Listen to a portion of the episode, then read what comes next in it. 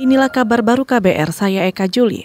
Aliansi Nasional Reformasi Kitab Undang-Undang Hukum Pidana atau KUHP mendesak pemerintah dan DPR supaya jangan terburu-buru mengesahkan secara sepihak rancangan Kitab Undang-Undang Hukum Pidana atau RKUHP. Salah seorang anggota aliansi, Maidina Rahmawati, mengatakan RKUHP masih punya banyak permasalahan yang belum terselesaikan. Uh, pembahasan RKUHP harus dilaksanakan dengan sungguh-sungguh untuk melihat sebuah keseluruhan isi pasal, tidak terburu-buru untuk segera disahkan karena kita lihat bahwa ternyata masih ada permasalahannya dan sampai dan proses pembahasan tersebut harus benar-benar terbuka untuk publik. Kita bisa akses semua draftnya, kita bisa lihat diskusi pemerintah alasannya kenapa mengatur demikian dan kita bisa lihat argumentasi pemerintah yang berbasis bukti, evidence based. Jadi kita bisa tahu sebenarnya kenapa RKUHP mengatur demikian dan baiknya seperti apa untuk kemajuan sistem hukum kita sendiri.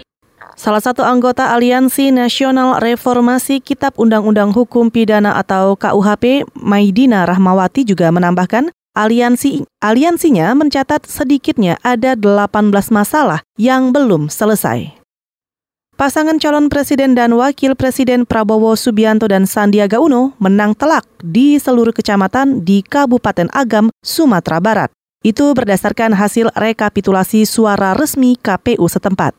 Ketua KPU Kabupaten Agam Riko Antoni mengatakan pasangan Prabowo Sandi unggul di 16 kecamatan di daerah itu dengan memperoleh lebih dari 231 ribu suara atau 88,7 persen.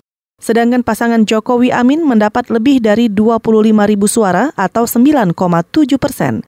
Rekapitulasi perhitungan suara berlangsung sejak 2 hingga 5 Mei kemarin dan berita acara rapat pleno hasil penghitungan suara akan dikirimkan ke KPU Sumatera Barat pada hari ini.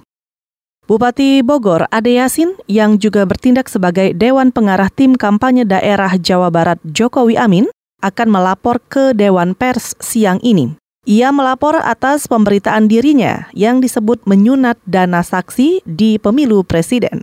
Fitriati, selaku kuasa hukum Ade Yasin mengatakan, kliennya berharap Dewan Pers menguji tiga berita yang dipublikasikan media lampu hijau. Apakah berita itu sesuai kode etik jurnalistik atau justru pelanggaran kode etik?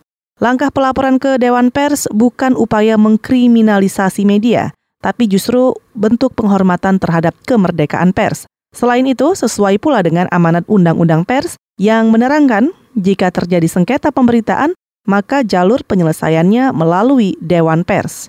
Saudara demikian kabar baru, saya Eka Juli.